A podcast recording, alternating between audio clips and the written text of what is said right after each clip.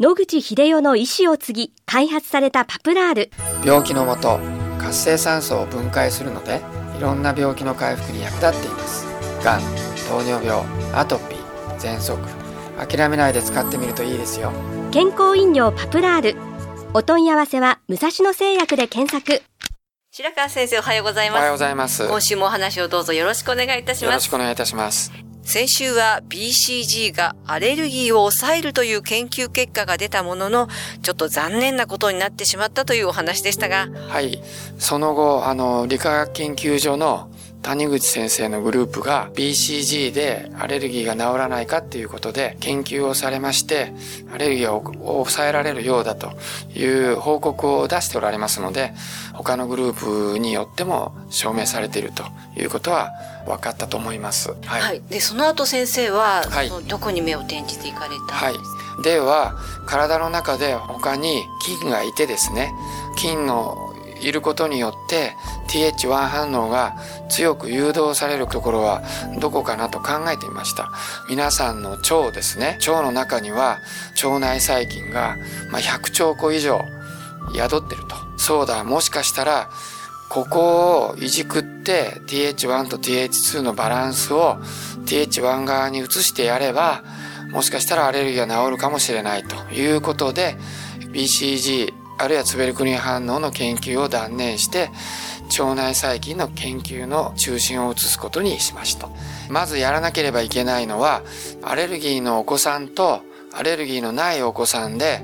腸の中のいる菌が違うのかということが非常に重要なポイントになると思いました。生まれたての赤ちゃんを、まあ、腸の中の菌を調べるということにしなきゃいけないわけですけども、うんちを調べれば、リアルタイムではないですけども、腸の中にいる菌をほぼ正確にですね、追跡することができるんじゃないかと。生まれた赤ちゃんのうんちを、まあ、集めるということを考えた場合、どうしたらいいかということで、産婦人科の先生を紹介してもらおうということになりまして、その結果、福岡市にある病院がそれを協力してあげようと。井筒先生とおっしゃいますけども、この先生がですね、それはとても面白い、協力してあげようと、すぐに賛成していただきまして、そうしましたら次にやるべきことは、じゃあ赤ちゃんのうんちを取ると。そしたらそのうんちを分析しなきゃいけないということになりますが、誰かにお願いしなきゃいけないと。で、九州大学が一番近いということで、そういう便の中の菌を研究している先生がいらっしゃらないかということで、いろいろと、まあ調べましたところ、この農学部に、まあ中山先生って方がいらっしゃって、井筒病院でこういう、まあ赤ちゃんのうんちが取れることになったので、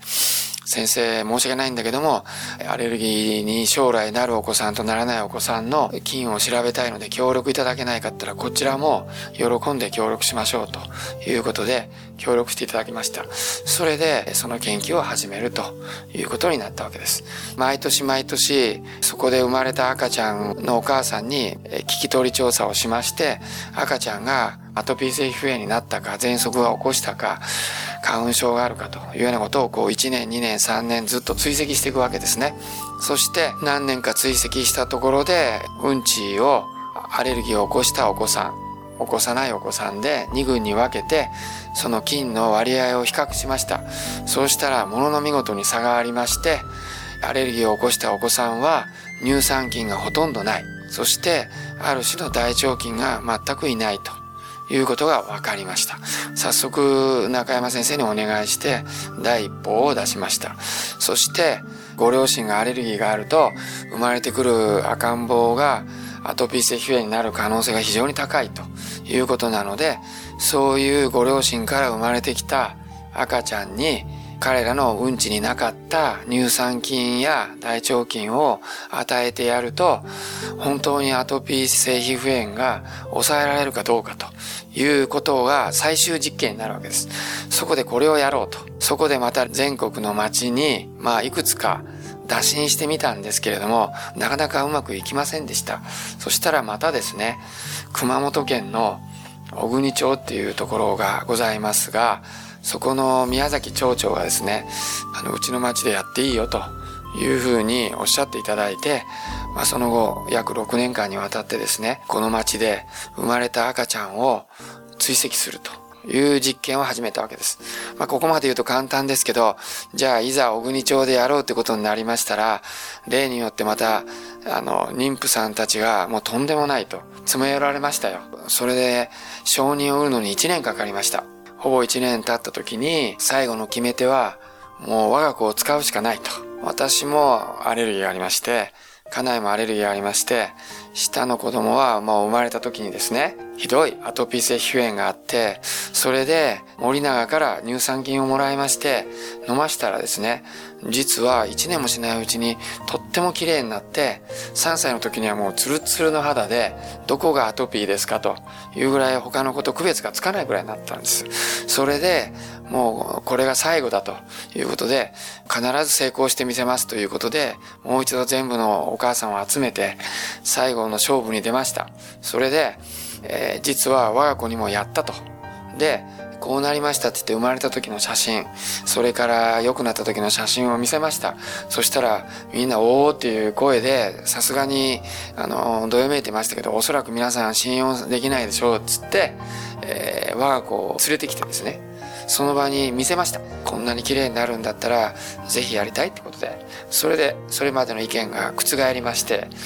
やるということにゴーサインがみんなサインしていただきましたと。で、6年経った時に、結果がどうなったかということで、それまで私たちファイルをオープンしてなかったんですけど、開けてみたらですね、乳酸菌を飲ました群は飲まさない群よりも5分の1に下がったと。いう決定的結果が出てですね、これをまあアレルギー学会で発表させていただきました。それが今日、いろんな乳酸菌ヨーグルトを食べて、アレルギーを予防しましょう、あるいは治療しましょうっていう、今世の中でもう当たり前になってますけど、火付け役になった貴重な実験だったんですね。ありがとうございます。はい、また来週もお話をよろしくお願いいたします、はい。ありがとうございました。お話の相手は FM 西東京の飯島千尋でした。諦めないで、末期がん。遺伝子治療、免疫細胞療法、温熱治療。抗がん剤に頼らない最先端のがん治療で生きる希望を。ご相談は、東京中央メディカルクリニックへ。電話03-6274-6530。03-6274-6530。